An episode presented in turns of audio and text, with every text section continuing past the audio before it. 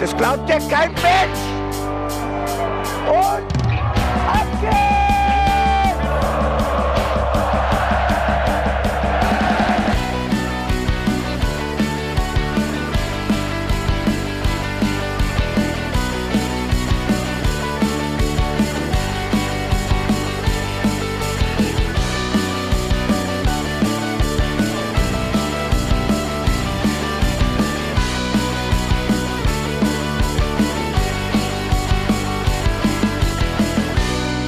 Hallo und herzlich willkommen an diesem wunderschönen Montagabend in der Mainzer Altstadt. Wir sind die Hinterhofsänger und sprechen hier in diesem Podcast über Mainz 05 Fußball. Es hat heute schon den ganzen Tag geschneit. Ich habe meinen Augen nicht getraut. Umso mehr freue ich mich, dass meine Mitpodcaster den Weg an ihre Mikros gefunden haben. Hallo Hahnheim, this is Altstadt Calling. Wie geht es dir, Benedikt Engelberts? Gute. Ja, alles tipptopp. Ähm, hier ist zwar kein Schnee, aber ansonsten äh, würde ich mal sagen, ist die Stimmung gut. Und Jan Budde hat sich durch die Altstadt gekämpft, ist nicht ausgerutscht. Er ist heil zu Hause angekommen. Hallo und herzlich willkommen. Hallöchen. Aber ich, ich wusste nicht ganz, muss ich die Skier auspacken oder am Ende doch die Schwimmflügelchen? Weil am Anfang sah es doch sehr stark nach Schnee aus und dann wurde es immer mehr Wasser und auf einmal äh, war ich hier. Zack. Ich, ich habe echt meinen Augen nicht getraut, als ich heute Morgen um 10 aus dem Fenster geguckt habe und dachte, das ist doch nicht ernsthaft Schnee in Mainz. Ja. In Mainz schneit es nie. In der ganzen Bundesrepublik kann ein Meter hoch der Schnee liegen. In Mainz kriegst du vielleicht ein bisschen Matsch, aber das hätte richtig gefährlich werden können, wenn das gefroren wären heute. Vor allem in der Altstadt ist ja wirklich auch mit diesen ähm, Kopfsteinpflaster, das ist ja wirklich brandgefährlich, wenn es da mal ein bisschen glatt ist. Wir hatten das vor knapp einem Jahr, wo einfach alles zugeschneit war. Und da habe ich mich tatsächlich auch ordentlich auf die ähm, Phrase gelegt, um es mal freundlich auszudrücken. Ich, ich bin oben an der Augustinergasse kurz vom Leichhof gestolpert und bin erst beim Döner unten wieder aufgestanden. so durchgefroren war da das, War das komplette. Curling quasi? Ja, ich und ich war die Kugel. Aber keiner hat geschrubbt, du bist von alleine geschlittert. Es hat auch keiner Anstanden gemacht, mir aufzuhelfen, weil die alle mit ihrer eigenen Standhaftigkeit äh, beschäftigt waren. Also das ist tatsächlich äh, unangenehm. Wir kümmern uns ja traditionell in diesem Podcast eigentlich nicht um das Wetter, sondern eher um Fußball. Und wir können zwar sagen, es weihnachtet sehr, aber es fußballert auch wieder sehr bei Mainz 05. Denn wir hatten jetzt Senderspielpause, haben unsere ganze Energie gesammelt. Und dann ging es für unsere 05er Herren an diesem Wochenende nach Hoffenheim. Aber vorher ist noch ein bisschen was passiert. Wir gucken natürlich wie immer auf die Woche der 05er. Und da ja, gab es einiges, worüber wir, glaube ich, ein bisschen sprechen müssen.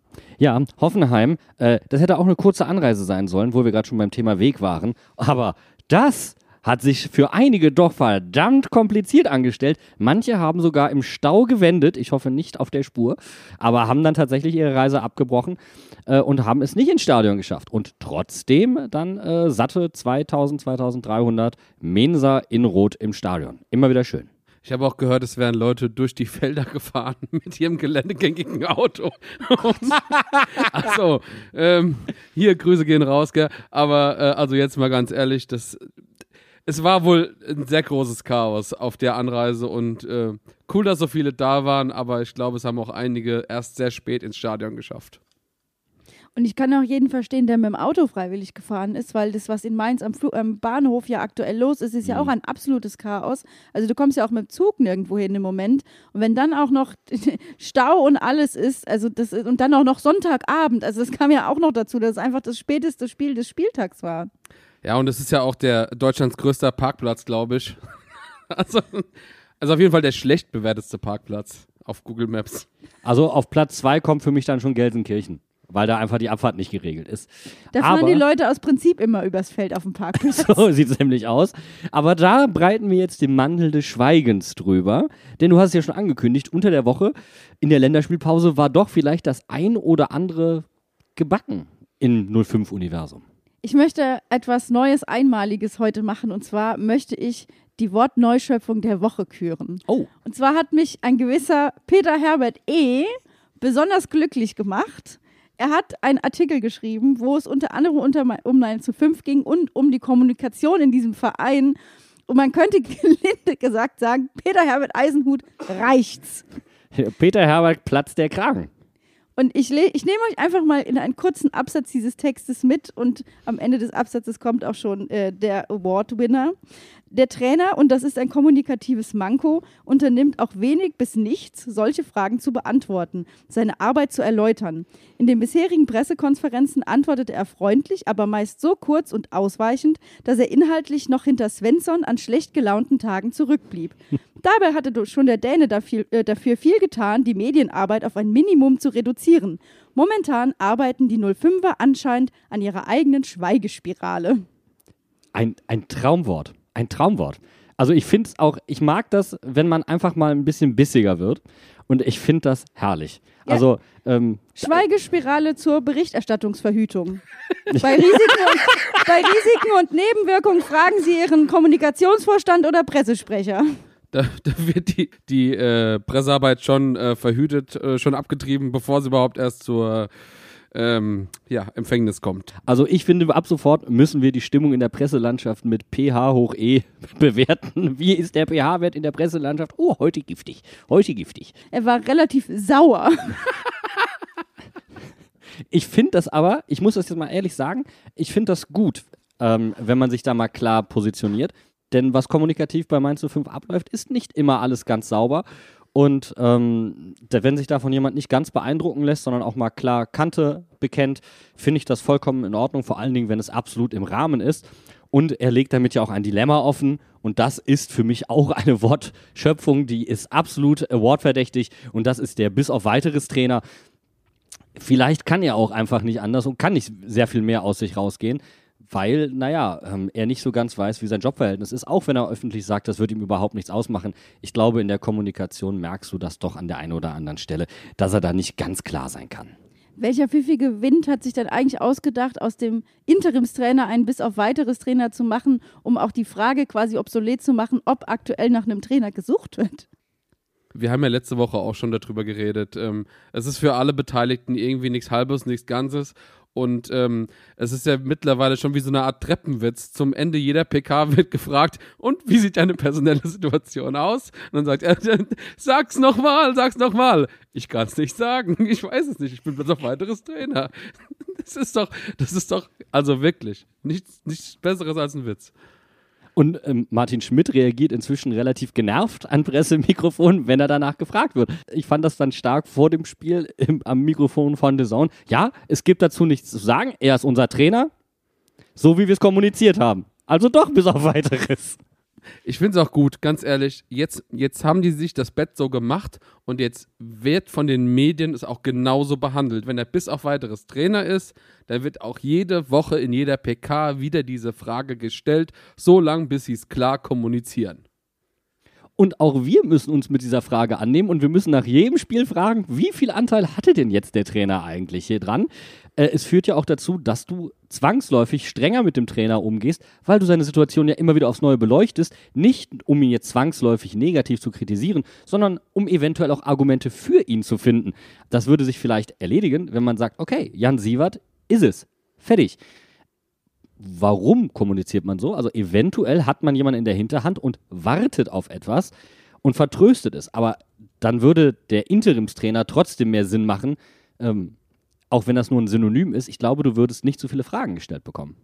Ja, wie gesagt, da sind ja zwei unterschiedliche, ähm, sag ich mal, Tonalitäten in Interim und bis auf weiteres. Deswegen bin ich da bei Benes äh, Feedback eigentlich, was mich so ein bisschen an alte Unitage äh, erinnert hat, nach dem Motto, ich finde es schön, dass du dich traust und schöne Folien gemacht. So, du hast es dir gut überlegt, aber vielleicht war es das dann auch.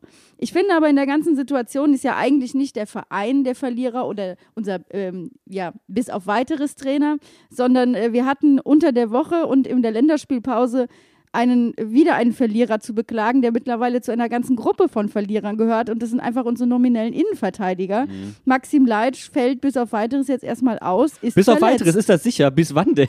Oder ist er jetzt interimsweise verletzt? Vielleicht fährt er nochmal mit ins Mannschaftshotel und lässt sich vorher abholen. Who So, knows? so wie die Kommunikation bei Verletzungen ist, kann auch da bis auf weiteres vieles bedeuten. Also, naja, ähm, das ist auf jeden Fall herb und äh, nach Karim Unisivo nach Darmstadt, äh, wo es ja dann auch nochmal den ein oder anderen ja, Gedanken dran zu verschwenden gilt.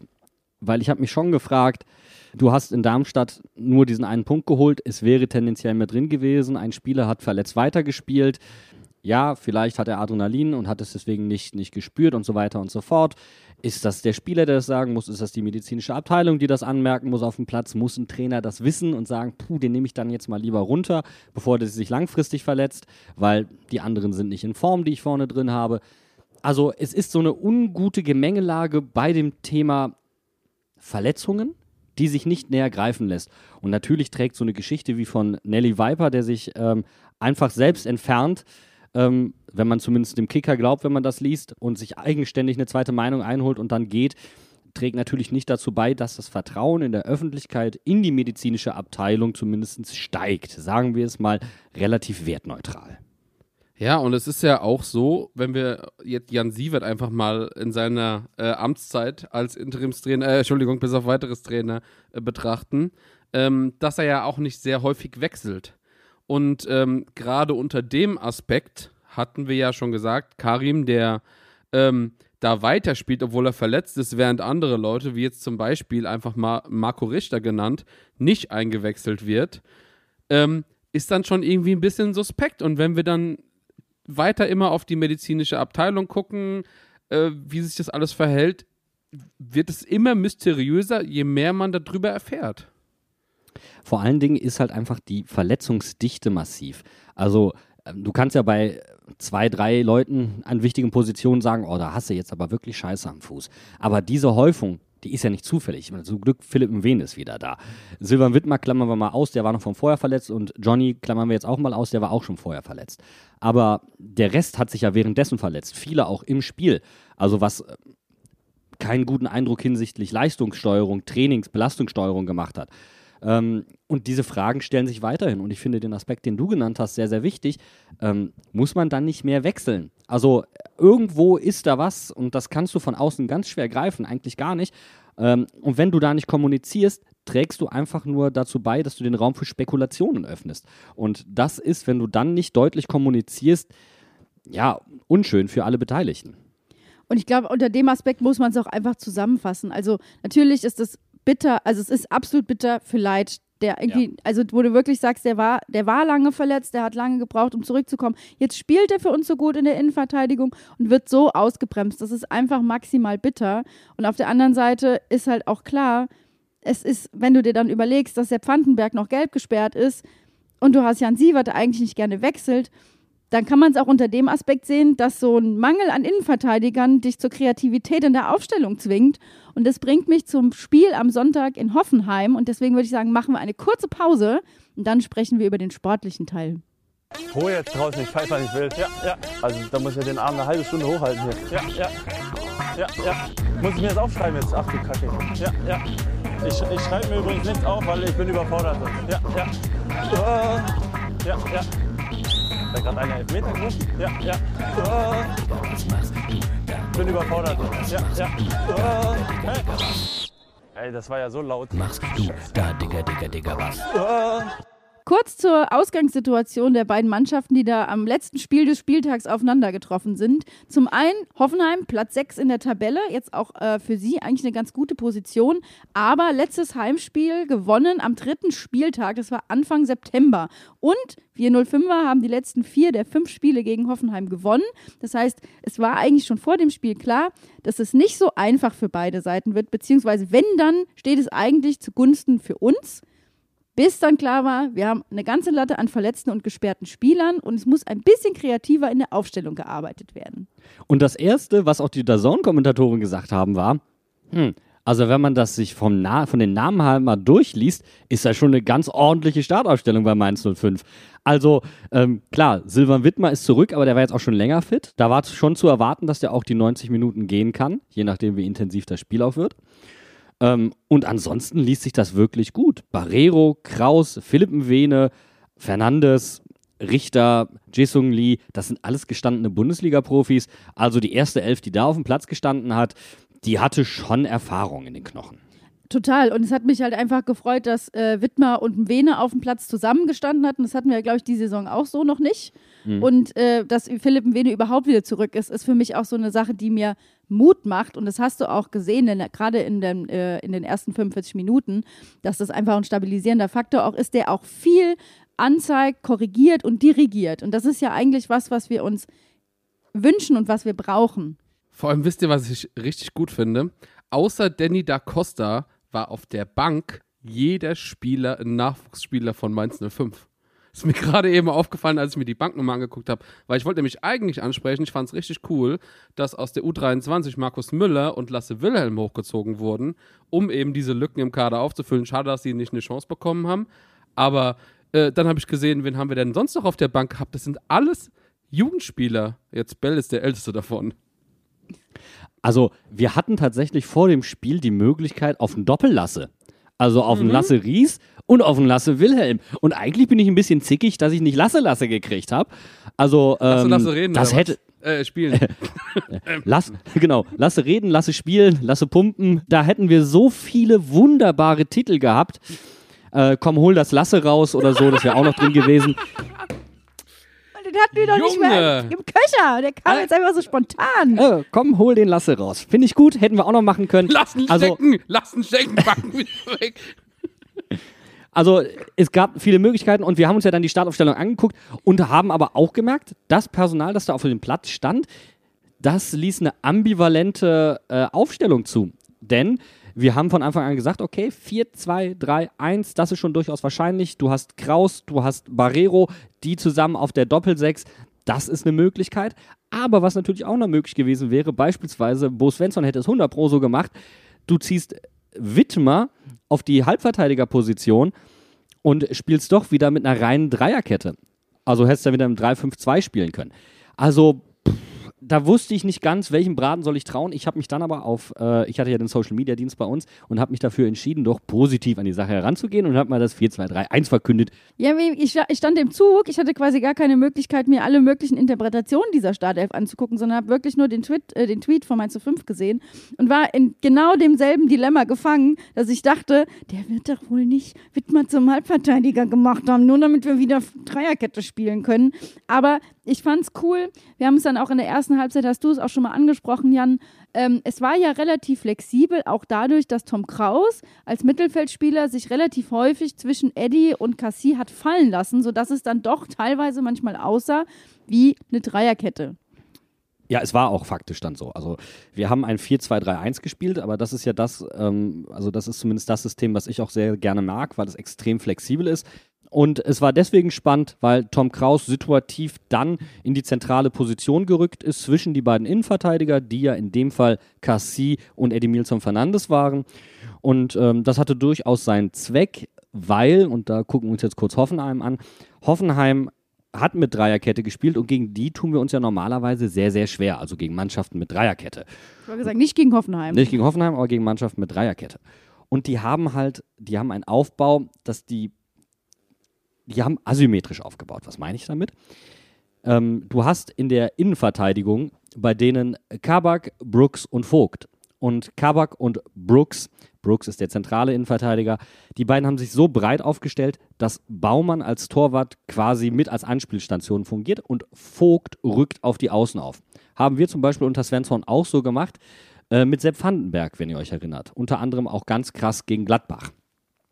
Was natürlich dazu führt, dass die linke Seite von Hoffenheim unsere rechte Seite ähm, überladen wird. Da haben sie tendenziell eine Überzahl.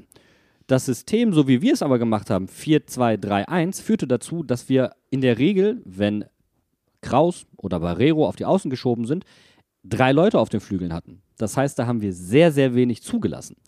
Und ähm, vorne drin mit Wout Weghorst hast du natürlich jemanden, der eigentlich ein Abnehmer wäre für Flanken. Das hast du aber nicht zugelassen.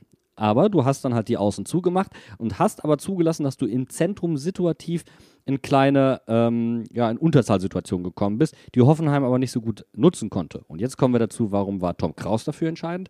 Tom Kraus ist zwischen Cassie und Fernandes gerutscht, weil dann die Halbräume einfach besetzt waren. Wenn wir eine Dreierkette gehabt hätten und einer von denen hätte rausschieben müssen, dann wäre der Halbraum offen gewesen. Und das Problem hatten wir häufig, ähm, auch schon unter Svensson.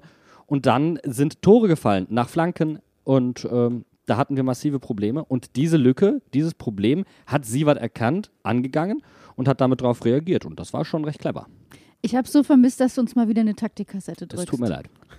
Also, war, also wenn es jetzt unverständlich war, dann bitte holt mich wieder ein und ich äh, erläutere es gerne nochmal.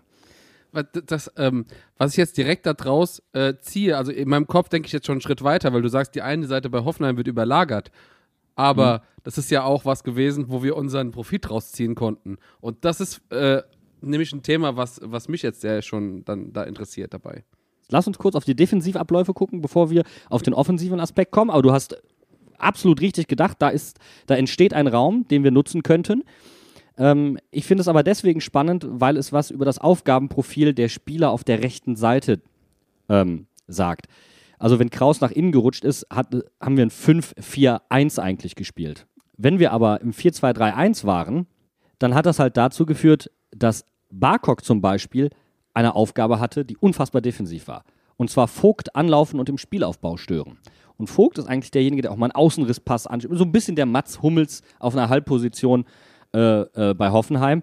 Und Barkok musste laufen, musste laufen, musste laufen und anlaufen und anlaufen und anlaufen. Gar nicht mal so sehr, um in Zweikämpfe zu kommen, sondern einfach nur, um diesen Aufbau zu stören und den Pass in den zuen Raum zu forcieren, wo du dann die Ballgewinne generieren konntest, was dann natürlich dazu führte, dass Wittmer, Kraus und Fernandes extrem gut in die Zweikämpfe gekommen sind und da eigentlich auch immer eine Überzahl hatten.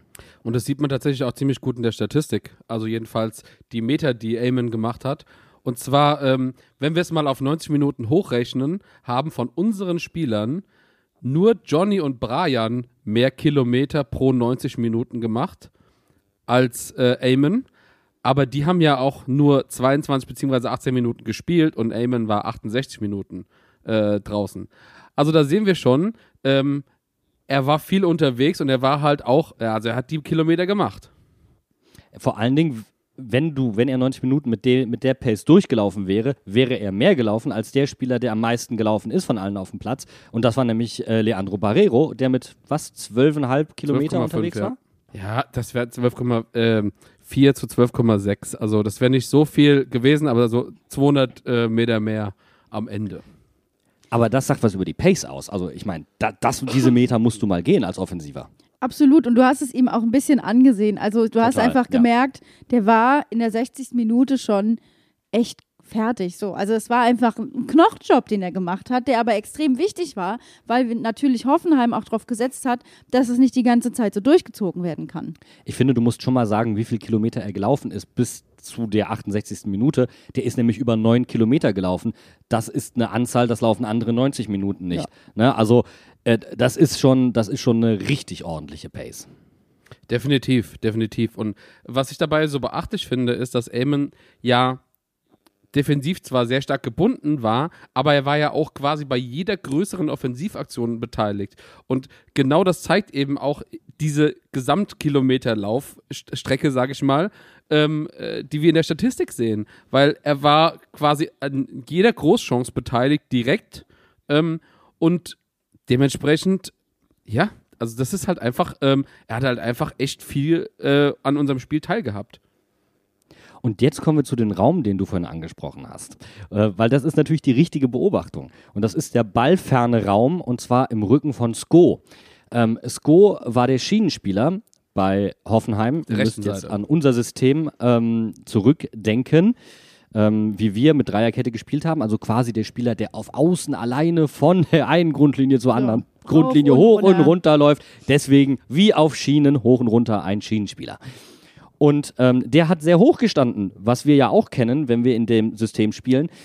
Und du probierst natürlich jemanden zu binden. Da du aber auf Außen, und zwar auf beiden Außen, ähm, Überzahl hattest, gab es zwischen Kabak und Sko einen Raum, und zwar für Marco Richter. Und das war so angelegt. Und da kam der Pass von Eddie, der war ja brillant, über 40 Meter, der dann aus dem Tor geführt hat. Aber das war ja nicht der erste Ball, der da hinging. Es gab den ersten Pass dahin in der vierten Minute von Lee, in der siebten Minute von Eddie, in der 13. Minute von Eamon, dann noch einen in der 36. und später nochmal einen in der 47. Also dieser Raum, den haben sie im Vorfeld erkannt, da haben sie darauf hingearbeitet und da wurde auch gesagt, wenn ihr unter Druck seid, klärt auch mal in diesen Raum. Da könnte was passieren. Marco Richter hat den Raum mit Anpfiff gesehen, das Handtuch hingelegt und gesagt, das ist meine Spielwiese. Bitte alle Abstand halten. Ich drehe auf. Und das haben wir alle gesehen. Ich finde es aber tatsächlich auch interessant. In der zweiten Halbzeit war es dann, dieser Raum war etwas mehr geschlossen, sag ich mal. Aber wir haben trotzdem nicht aufgehört, den zu bespielen, haben dann aber ähm, mehr quasi die Bälle von da aus abgelegt, wieder in die Mitte oder auf die andere Seite und haben so die Chancen auf der anderen Seite kreiert quasi. Aber lass uns da mal bitte kurz in der ersten Halbzeit bleiben, denn das, was du gesagt hast, Felicitas, Marco Richter hat das Handtuch ausgelegt. Ich, ich habe noch gedacht, Handtuch ist die falsche Assoziation. Nee, die ist richtig. Nein, das ist sein Gerichtssaal. so, Gerichtssaal 2, Leute. Wir treffen uns da und dann. Äh, Packe ich den Hammer dann aus. packe ich den Hammer aus. Und zwar aus, aus jeder Richtung. Also ist der Henker und der Richter oder was? In einem. Warum das etwas problematisch war. Also ich möchte einmal jetzt kurz zusammenfassen, was wir jetzt gerade analysiert haben. Dieses Spiel war darauf ausgelegt, dass Marco Richter eine gute Figur abgibt. Er hat es natürlich auch sehr gut gemacht, aber dieses Spiel war in, seinem, in seiner Systematik darauf ausgelegt, dass er ein gutes Spiel macht. Ist ja sehr nett. Kommt ihm natürlich zu Pass, aber deswegen konnte er ein so gutes Spiel machen, ohne seine Leistung zu schmälern. Aber das war darauf ausgerichtet. Es kommt hinzu, dass durch das Verhalten von Kraus Eddie und Cassie auch einen so guten Job machen konnten, weil sie besser und einfacher verschieben konnten. Und für mich waren Eddie und Cassie die Spieler des Spiels, das kannst du nicht anders sagen. So souverän in der Innenverteidigung aufzutreten, Respekt. Das habe ich nämlich auch noch gedacht. Weißt du, dann, dann bist du schon vor dem Spiel dazu verdammt zu überlegen, wer soll denn überhaupt Abwehrspieler spielen, wenn wir niemanden haben. Dann ist, siehst du da Cassie und Eddie in der Innenverteidigung, wo du dir denkst, das kann eigentlich nur eine Verlegenheitsverteidigung sein. Und die machen den Job so brillant. Und dieser, also wie Eddie von hinten dirigiert hat, wie er diesen Pass auf Richter, den Assist macht, das ist einfach Zucker. Und da frage ich mich da manchmal, warum haben wir das diese Saison noch nicht so oft gesehen? Oder wo war das die ganze Zeit, dass das jetzt erst rauskam? Aber das sind ja die Dinge, die mich eigentlich an, daran glauben lassen, dass wir bei Mainz 05 Fußball spielen können und dass wir in der Lage sind, das zu machen. Ja, ich würde sagen, also im Grunde das, was wir eigentlich bisher die ganze Zeit gesagt haben. Jan Sievert hatte halt einfach einen Plan. Er hat halt gesehen, dass da dieses Loch ist, hinter Sko.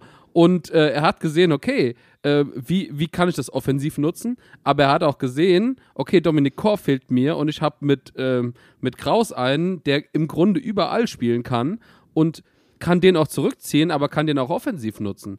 Und äh, das hat einfach alles in allem sehr gut harmoniert. Und ähm, ich glaube, der Unterschied zu Bo ist halt wirklich, dass, dass Jan Sievert einfach einen Plan hatte. Der hat sich ein, einfach vielleicht ein bisschen genauer mit dem Gegner beschäftigt und hat halt wirklich rasiermesserscharf diese, diese kleinen Lücken ausgenutzt. Ich glaube, es ist einfach eine größere Bereitschaft, da von der ursprünglichen Systematik abzuweichen. Ähm, denn ich glaube, das ist eine Lehre aus dem Darmstadt-Spiel, wo er schon gemerkt hat, es macht nicht so viel Sinn, wenn ich das wiederhole, was mein Vorgänger schon gemacht hat, weil äh, da fällt die Mannschaft auch in gewisse alte Strukturen rein. Also hat er hier einen Hybriden gesucht und den Hybriden hat er gefunden. Und das, was du sagst, stimmt. Offensiv gewusst, welchen Raum muss ich bespielen, das, das spiegelt ja auch die Mannschaft zurück. Das sagen sie auch. Es gibt einen Offensivplan. Äh, gewusst, welche Räume sind defensiv gefährlich und das ausgenutzt. Und das mündet dann natürlich in einem guten Grundkonzept. Ist das der Offensivplan, den äh, Anton Stach bei uns sehen wollte? Sorry. Sorry, der musste sein. Ich wollte Salz in die Wunde streuen. Ich würde trotzdem gerne nochmal auf das Handtuch zu sprechen kommen, auf das ich nämlich bei Marco Richter gekommen bin. Denn ich finde, das Handtuch stimmt schon. Denn so sehr er diesen Raum offensiv bespielt hat, so sehr hat er defensiv geschwächelt. Das muss man schon sagen. Er hat zwar gute Zweikampfwerte, aber sein, sein Rücklaufverhalten, das war nicht so gut. Er kam häufig zu spät. Und ähm, tatsächlich, wenn wir uns das Gegentor angucken, ähm, dann ist er daran auch beteiligt. Und eben auch Tom Kraus.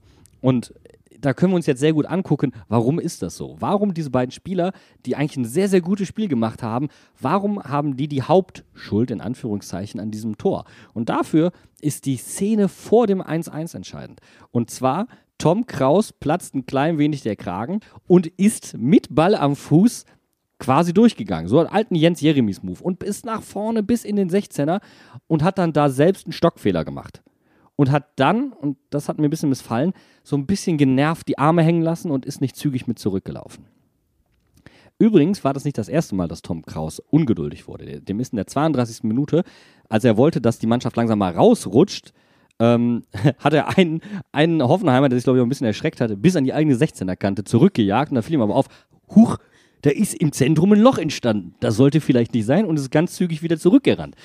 Aber dieses Loch war dann halt auch beim 1-1 da. Und das hat er halt nicht mehr geschlossen bekommen, weil Marco Richter auch nicht zügig zurückkam.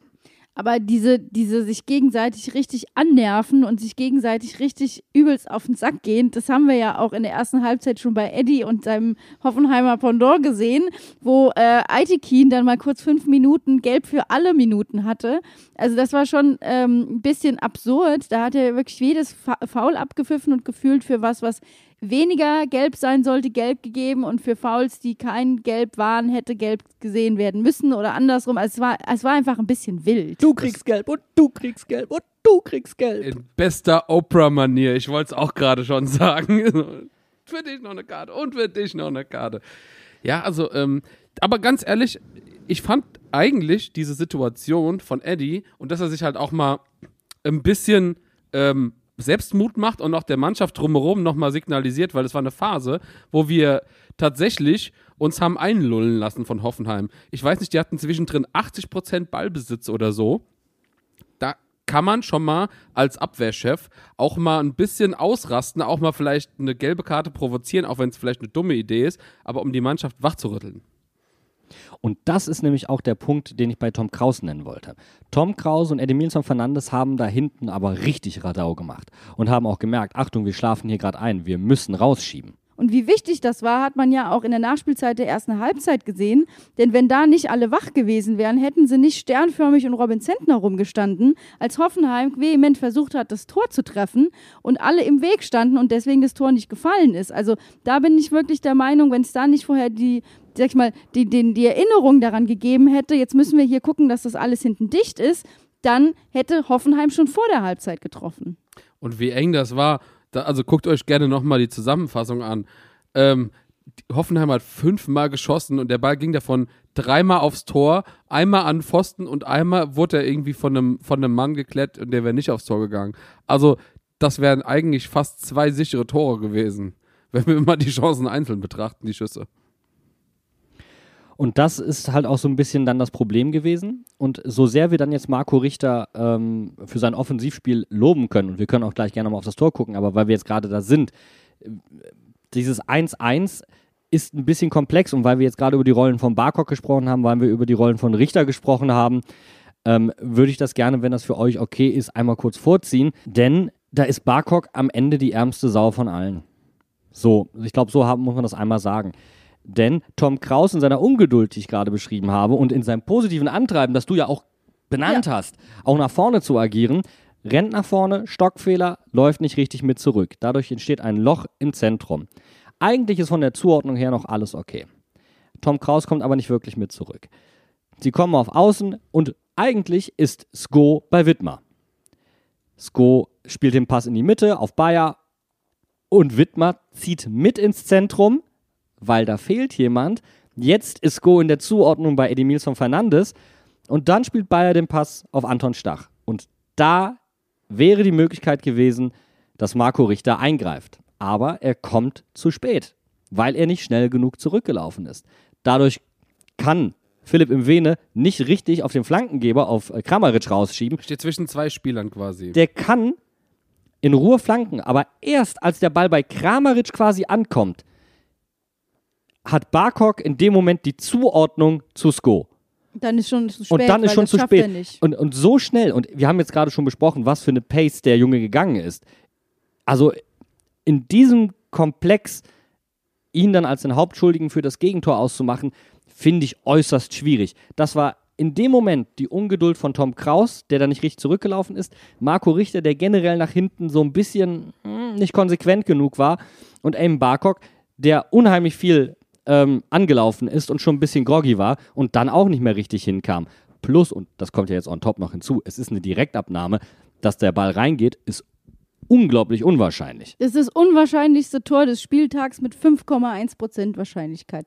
Also, das machst du auch nicht alle Tage und war für mich auch es war so bitter, weil wir, weil ich eigentlich dachte, dass wir mit dem Halbzeitpfiff und diesem Drang von Hoffenheim gegen Ende der ersten Halbzeit eigentlich ganz gut damit weggekommen sind Und dann haben sie es quasi einfach nur weitergespielt. Aber was wir ein bisschen aus den Augen verlieren, ist, dass wir ja vorher bereits ein Tor geschossen hatten und es damit quasi nur 1 zu 1 stand. Und deswegen lasst uns doch noch mal kurz auf das 1 zu 0 von Marco Richter gucken. Es, es ist ja meine Schuld, weil ich ja zum Bede vorhin schon gesagt habe, lass mal kurz auf die Defensive konzentrieren. das Problem mit Marco Richter defensiv kriegst du sehr, sehr gut gelöst, weil offensiv hat er ja sehr, sehr gut funktioniert. Und ich, ich meine, dieser Raum, Eddie, dieser Pass, da hatte er den Freiraum und spielt diesen Ball. Aber dieser Raum, der war darauf ausgelegt. Sie haben Richter dafür dahingestellt und so hat es auch funktioniert. Herrlich. Und es konnte übrigens auch nur funktionieren. Jetzt lobe ich noch jemand anderen. Weil ein gewisser Ludovic Ajorg einfach etwas tiefer stand und dadurch den Raum, diesen Passweg überhaupt geöffnet hat. Und Ludo müssen wir in dem Kontext auch mal lobend erwähnen. Ja, und also, wenn wir, wenn wir uns diesen, also ich würde gerne nochmal hauptsächlich auf diesen Pass gucken, weil natürlich, dass Marco den macht, er hat auch noch genug Platz ähm, und wird fast noch abgefangen und macht den mit der Picke am Ende kein schönes Tor, aber ein geiles Tor. Aber dieser Pass, der ist ja zum Zunge schnalzen, aber wirklich in einer, in einem Bogen ist er da gegangen. Ed von Schleck, sag ich nur. Ed von Schleck, ne? Jetzt wird- da statt Sepp Vandenberg haben wir jetzt Ed, Eddie van Schleck. Genau. Eddie van Schlecki. Schmeckt Äh. der Pass. Mm, lecker. Lecker. Ein rot-weiß, ein rot-weißer Mainz 05 Zauberdrehball. Und ich bin mir auch ziemlich sicher, dass kein anderer Innenverteidiger, den wir sonst haben, diesen Ball gespielt hätte. Äh. Und da kommen wir genau zu dem Punkt, warum Edmilson Fernandes, aber auch Anthony Cassi so unfassbar stark waren und warum wir am Ende dann auch so unfassbar drückend und dominierend wurden, weil die Pässe in einer anderen Qualität spielen können, weil sie auch ein anderes Maß an Spielintelligenz mitbringen. Und beide haben mir einfach extrem gut gefallen und ich bin ganz ehrlich, da müssen sich alle Innenverteidiger, die zurückkommen, an dieser spielerischen Qualität messen lassen. Auch wenn es hart ist. Ja, also das, das finde ich vollkommen legitim, weil, wie gesagt, es hat funktioniert. Und das, was funktioniert, hat in dem Moment erstmal recht. Und da ist ja auch genau das, was wir immer gesagt haben, die Spieleröffnung gleichzeitig auch als entlastendes Momentum nach vorne, das hat ja genau so funktioniert in der zweiten Halbzeit. Das war richtig gut zu sehen und was mir auch nochmal zeigt, um nochmal einen positiven Aspekt für Siva zu nennen, auch die Problematik hat er erkannt. Vielleicht ist er ein bisschen aufgrund der Personallage in die Lösung hineinkomplementiert worden, aber er hat die Lösung gesehen und hat sie dann auch durchgezogen. Du hast jetzt eben noch einen Spieler angesprochen in unserem Offensivkonzept, von dem ich auch sagen muss, dass ich, ich habe ihn zwar wiedererkannt, aber ich habe ihn lange so nicht gesehen. Und das ist Ludwig Ajorg. Ich fand, der hat, also ich fand, der hat wirklich mal wieder ein Spiel gemacht, wo du einfach siehst, was der auch einer Mannschaft geben kann, wenn er einen guten Tag hat und wenn es läuft. Und das ist eben auch so ein Mutmacher, den ich dann aus diesem Spiel mitnehme, dass du einen Ludovic Ajorg hast, der sowas spielt. Ich fand es auch absolut lustig, dass natürlich in der Hoffenheimer Abwehr quasi sich selbst als Gegenspieler hatte und einfach zwei, zwei glatzköpfige Menschen mit etwa, etwas größer, etwas schwerer, die da einen Ball hinterherrennen. Also es waren auch einfach sehr schöne Bilder. Ich habe zwischendrin an, äh, wie, wie heißt der Film mit, ähm, fuck, wie heißt der nochmal mit, äh, ist doch egal, Face Off. Die, diese, aber das sind zweimal derselbe, quasi. Selber Körperbau, selbe Frisur. es gab so eine Perspektive von der Seite und die beiden stehen nebeneinander und du bist so, hm, was, was, was sehe ich doppelt? Das war richtig witzig. Aber Ludovic Ajorg, der hatte, der hatte wieder seine Momente. Er wirkte körperlich fit. Also Ja. das, Ja. das war ein großer Unterschied.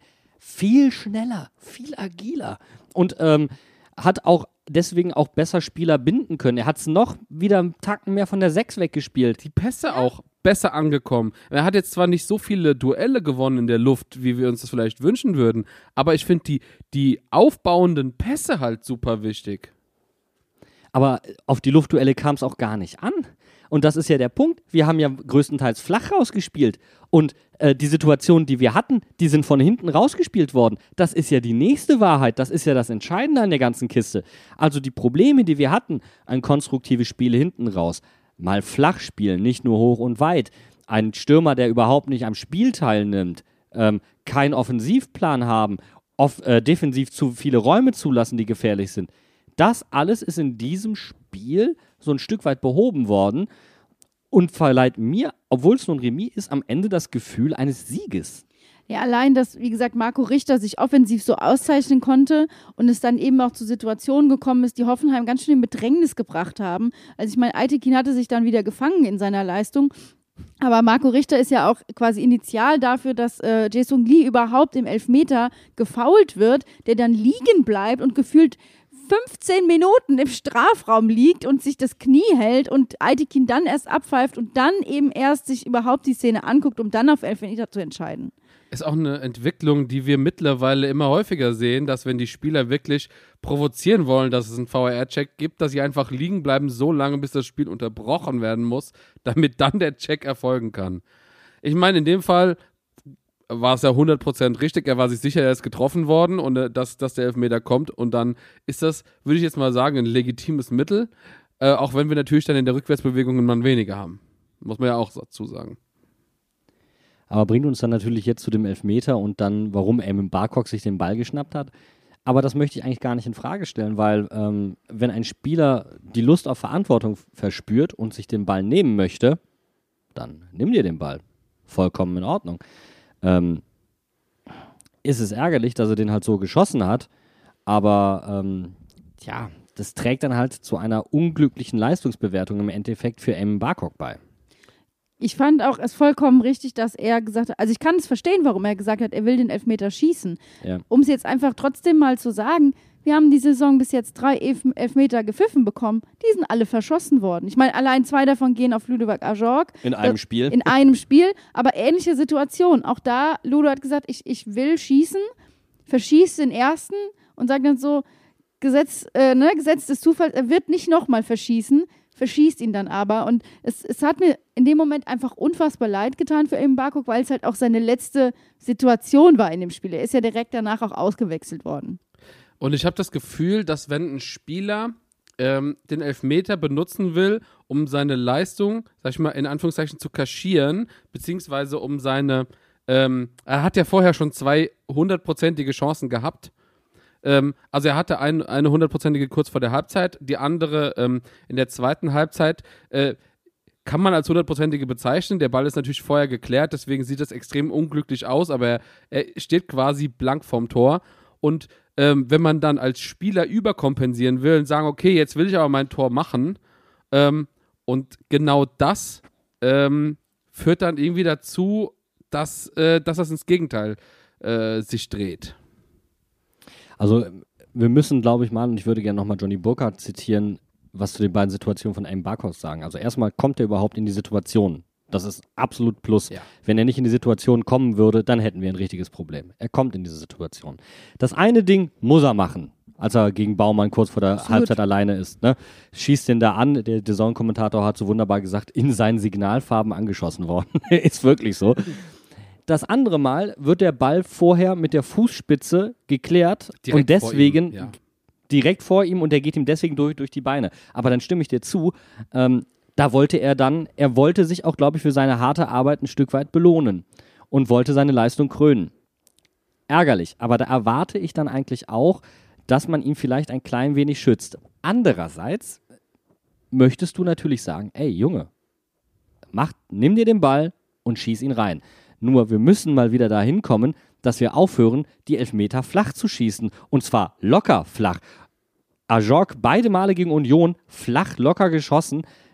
Der Anlauf auch wieder von Eamon Barcock. Du hast im Anlauf gesehen, das ist eigentlich zu kurz, Kollege, das, das wird nichts. Ähm, auf Nummer sicher wäre mir deutlich lieber. Und wir haben halt mit Markus Ingwertsen einen der sichersten Schützen in der Geschichte von Mainz 05, was Elfmeter angeht, abgegeben. Ich wollte es gerade sagen, kann er nicht irgendwie im Winter noch mal kurz für so ein, so, so ein Trainingslager Elfmeter schießen Hm. und wie sammle ich mich am Punkt und hau den einfach rein? So, das würde ich mir noch mal wünschen. Weil ich habe zum Beispiel auch gedacht, äh, Eamon stand ja auch direkt am Elfmeterpunkt. Also da war ja noch gar nichts geklärt, da war ja noch gar nichts äh, abgemacht. Da stand er schon mit Ball in der Hand da und hat gesagt, ich, ich mache das hier. Weil im ersten Moment habe ich zuerst gedacht, oh, könnte es Philipp Vene sein? Und dann habe ich mir gedacht, eigentlich fände ich es cool, wenn es äh, Silvan Wittmer gewesen wäre als Kapitän in seinem ersten Spiel wieder in der Startelf. Aber gut, jetzt haben wir mit ähm, Eamon Barcock den dritten verschossenen Elfmeter. Ist dann halt so. Aber ich finde es auch nicht okay, dass dem Jungen jetzt daraus ein Strick gedreht wird. Also ähm, er, er wird angezählt, weil er Großchancen vergeben hätte. Wir haben schon gesagt, es war eigentlich nur eine Großchance und das andere ist abgefälscht worden. Da, da kannst du schlecht was machen. Ähm, und er hat ansonsten richtig viel, was seine Aufgabe war, anlaufen müssen und hat es trotzdem geschafft, in diese Offensivaktion reinzukommen. Und da verstehe ich wieder einige nicht, die dann anfangen, Eamon Barcock so dermaßen anzuzählen. Weißt du was? Ich, ich kann dir genau sagen, was es ist, weil das sind wieder, ähm, das sind wieder einfache Sachen und einfache Erkenntnisse und er ist einfach das, das einfache Opfer. Er stand beim, beim Gegentor falsch, er hat, ähm, also jetzt mal äh, zwei hundertprozentige verschossen und einen Elfmeter, also äh, nicht gemacht und den Elfmeter verschossen. Das sind schon vier wichtige Situationen, die zu Toren geführt haben für den Gegner oder die zu Toren für uns hätten führen müssen. Und deswegen ist es einfach so eine dünn drüber Analyse. Und genau das passiert Eamon. Und das passiert Eamon halt leider nicht nur zum ersten Mal, sondern zum wiederholten Male. Und dann möchte ich aber doch gerne mal daran erinnern, wie viele Torchancen beispielsweise Karim Unisivo und Johnny Burkhardt in ihrer Johnny Sivo-Zeit haben liegen lassen und was das für Bro Brocken teilweise waren. Das waren teilweise noch größere Chancen. Denen ist daraus nie eine Kritik ähm, entstanden. Ich finde, man muss hin und wieder auch mal ein klein wenig gucken, wen kritisiere ich wann, wie und warum. Äh, und dann eben nicht dünn drüber gehen, sondern vielleicht auch mal schauen, ist das vielleicht hier der falsche, den ich angehe? Und deswegen kann man ganz getrost sagen, wenn Marco Richter das Tor so treffen würde wie die Latte, dann hätten wir das Spiel auch gewonnen. Deswegen machen wir Marco Richter den größten Vorwurf. Ganz klar am, Gegenteil, äh, am Gegentor beteiligt gewesen und zweimal nur die Latte getroffen. Tut mir leid, das ist Note 6. Ja, und dann war der in der aussichtsreichen Situation, hat den halt reingemacht. Und dann auch noch mit der Pike. Schlecht nur mit geschossen, der Pike. hast du gesagt, ne? Weißt du, also, noch, also nicht mal gut mein reingemacht. Gott. Ja, er ist fast noch abgegrätscht worden vom Gegner im Strafraum. Also, nee, das geht gar nicht. Und, ähm, und vorher, vor allem vorher, ähm, da hat er sich ja auch fallen lassen, um Elfmeter zu schinden. Das war auch ganz schlimm. Also Marco Richter auch kein gutes Spiel gemacht. Qualitäts, äh, Qualitätsanalyse hier im Hinterhofsänger-Talk. Wie jeden Montag von euch gewünscht. Aber ich möchte darauf eingehen, weil Eamon ein ruhiger, sensibler Baller ist. Und ruhige, sensible Baller haben es bei uns traditionell extrem schwer.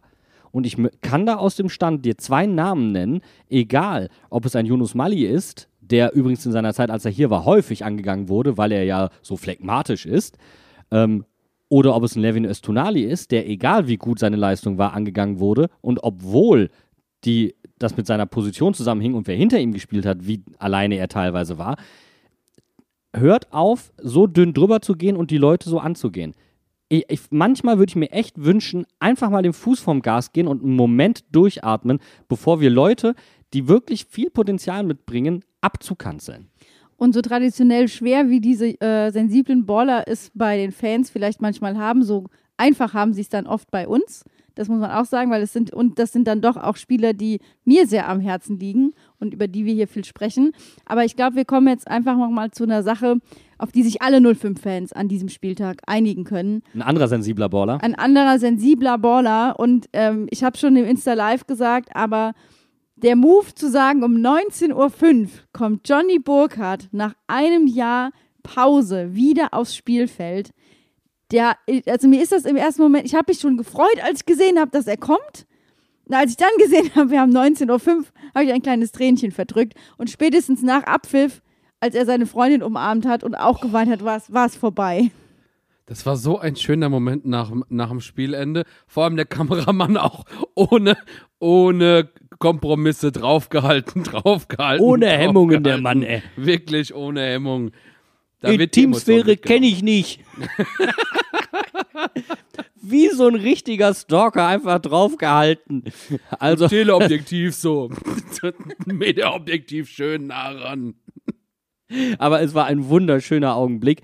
Und ähm, ich hat, mich hat das so sehr gefreut. Wir hatten ja, wir haben es auch im Insta Live erzählt, ähm, mit, mit Johnny im, im Sommer ähm, ähm, einmal im, im persönlichen Kontakt und da hatte er schon ein bisschen gesagt, also Ende des Jahres und vielleicht ja gegen Hoffenheim und so weiter und so fort. Ah, Das wäre schon ein Ziel. Und wir dachten uns, Fuß vorm Gas, Bub, wär du erstmal gesund. Und vor allen Dingen, nachdem er uns äh, erzählt hatte, wie, dass sie ihm damals beim letzten Spiel in Hoffenheim ein Loch in den Schuh und in den Fuß getreten hatten und er dann jetzt gegen Hoffenheim eingewechselt wurde und das ja auch das ein oder andere Mal ein bisschen ruppiger zur Sache ging, dachte ich mir, ähm, muss das jetzt sein? Muss der Bub sich hier am Ende direkt wieder verletzen? Ich bin so froh, dass er vermutlich nicht die gleichen Gedanken hatte, denn wenn er mit den Gedanken ins Spiel gegangen wäre, hätte er sich vermutlich direkt wieder verletzt. Das äh, denke ich auch. Also ich glaube, du musst da, du musst äh, mental musst du 100% auf Kampf sein, musst dich auch in jeden Zweikampf reinschmeißen können ähm, und da auch gewillt sein, weil sonst, wie du schon sagst, sonst überkompensiert man oder dann, dann passiert irgendwas Dummes und dann verletzt du dich gerade wieder. Also du musst da gedanklich fit sein. Und er hat ja vor allen Dingen die Freistöße oder einen der Freistöße, den Marco Richter ja dann ans Lattenkreuz geknallt hat, rausgeholt. Also der, der hat auch nicht zurückgezogen. Und ich fand es unfassbar zu sehen, dass er, das war sein erstes Spiel und manchmal ist es dann einfach, weil du dann befreit bist, aber was für ein Impact er schon aufs Spiel hatte, wie positiv sein Auftritt war, wo er sich die Bälle geholt hat, wie er sie nach vorne getrieben hat, dass er nicht zurückgezogen hat. Und das zusammen mit Brian Gruder hat mir einfach ein Mainz 05 Gefühl gegeben. Mein Gott, herrlich. Und das sind halt diese Bilder, die am Ende nach diesem Hoffenheim-Spiel für mich hängen bleiben. Es sind Brian Gruder und Johnny Burkhardt bei uns im, in der Offensive, die da alles durcheinanderwirbeln und die zusammenspielen. Ich meine, Brian hat auch den einen oder anderen Ball verloren, sah nicht immer glücklich aus und es war mir sowas von egal, weil das waren einfach meine 05-Spieler, die ich sehen will. Und ähm, das, was ich auch so, was auch so bei mir hängen geblieben ist und was ich glaube ich einfach, was so ein Bild ist, was ich auch jetzt ne, länger noch mit mir rumtragen werde, ist einfach nach dem Abpfiff war, waren Johnny und Leo ja zusammen in der Kurve und die sind zusammen wieder zurück. Und irgendein Kameramann hat es geschafft, die so schön von unten zu filmen, wie sie beide nach geradeaus gucken. Und zwar einfach so, unsere 05er Jungs, die gucken jetzt in die rosige Zukunft. Die haben hier Fußball gespielt. Wir haben zweimal fast ein direktes Freistoßtor geschossen. Wir haben geführt. Und es ist egal, dass wir das, Tor, das Gegentor bekommen haben, weil wir haben danach nicht äh, das Handtuch hingeworfen, sondern wir haben weitergemacht, wir haben weitergespielt.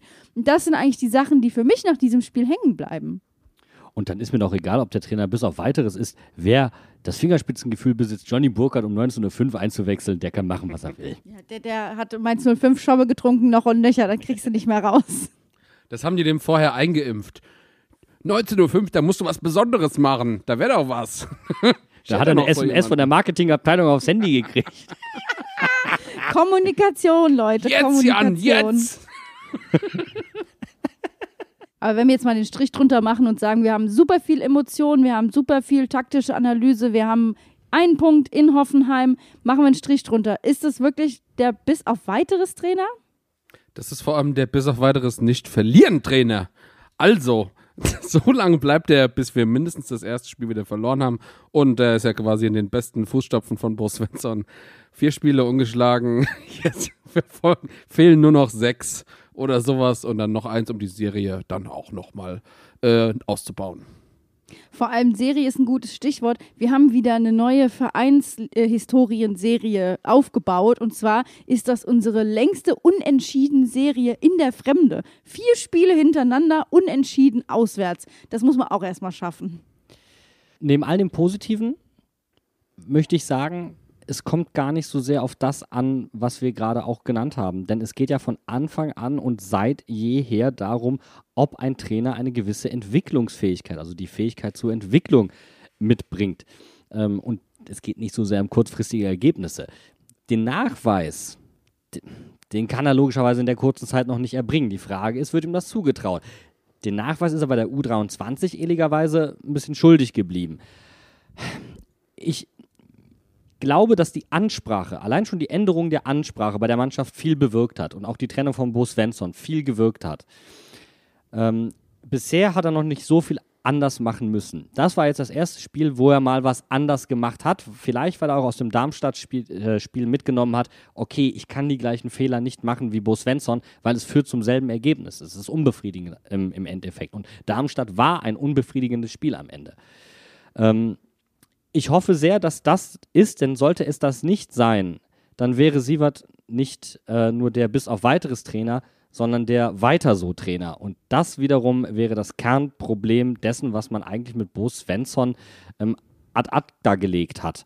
Ähm, also für mich kommt es hier darauf an, wie er die Mannschaft weiterentwickeln kann. Hoffenheim ein sehr guter und großer Schritt in die richtige Richtung.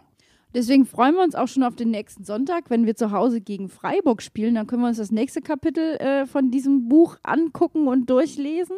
Denn es wird insofern auch ja nochmal ganz spannend, dass wir bisher noch nicht so wirklich dafür bestraft wurden, dass wir Punkte haben liegen lassen bei Unentschieden, weil einfach die Konkurrenz auch patzt. Also Köln hat erwartungsgemäß verloren am Wochenende, denn dann haben Unentschieden gespielt. Das heißt, es bewegt sich unten nicht viel.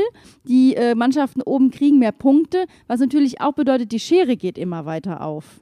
Ja, die Schere, würde ich sagen, die ist aber ein bisschen an der anderen Stelle. Und zwar, du hast so die ersten sechs, sieben Mannschaften, die extrem viele Punkte haben. Und der Rest ist dann doch irgendwie ziemlich gestaucht. Werder Bremen auf dem zwölften Platz ist, hat elf Punkte, die sind nur drei Punkte von uns entfernt. Also auch das lässt sich super wieder aufholen. Also im Endeffekt gebe ich dir ja schon recht, aber die Schere setzt ein bisschen weiter oben an. Also es ist eine stumpfe Schere. Fassen wir das mal zusammen. Tabellarisch eine stumpfe Schere, die da auseinandergeht. Und die Tendenz stimmt einfach. Und jetzt muss ich dann aber doch auch zur Verteidigung der sportlichen Leistung etwas sagen. Du weißt nicht, wie sie Jan Sievert einschätzen. Trauen sie ihm zu, nicht nur die Klasse zu halten, sondern eine langfristige Entwicklung anzustoßen. Und möchtest du jetzt aber diesen Flow brechen? Das ist eine berechtigte Fragestellung guckst du dir das an bis zur Winterpause und hast du dann genügend Anhaltspunkte, jemand anderen zu holen oder dann so viel Vertrauen gewonnen, ihn in, bis zur Winterpause oder darüber hinaus zu lassen. Aber ich finde, das könnte, man das könnte man klar kommunizieren. Dann weiß jeder, was die Uhr geschlagen hat und alle können damit auch leben. Ich kann aber auch verstehen, dass du mit so viel Fingerspitzengefühl da rangehst und sagst, du möchtest das jetzt erstmal nicht aufbrechen, weil gerade läuft es ja. Ähm, ich glaube, da haben sie sich kommunikativ und ungewollt in eine kleine Sackgasse mehr manövriert, mit bis auf weiteres. Aber bis auf weiteres akzeptieren wir das mal. Aber eine Frage, die du gestellt hast, kann ich auf jeden Fall beantworten. Wer guckt sich das bis zur Winterpause an? Wir gucken uns das bis zur Winterpause an.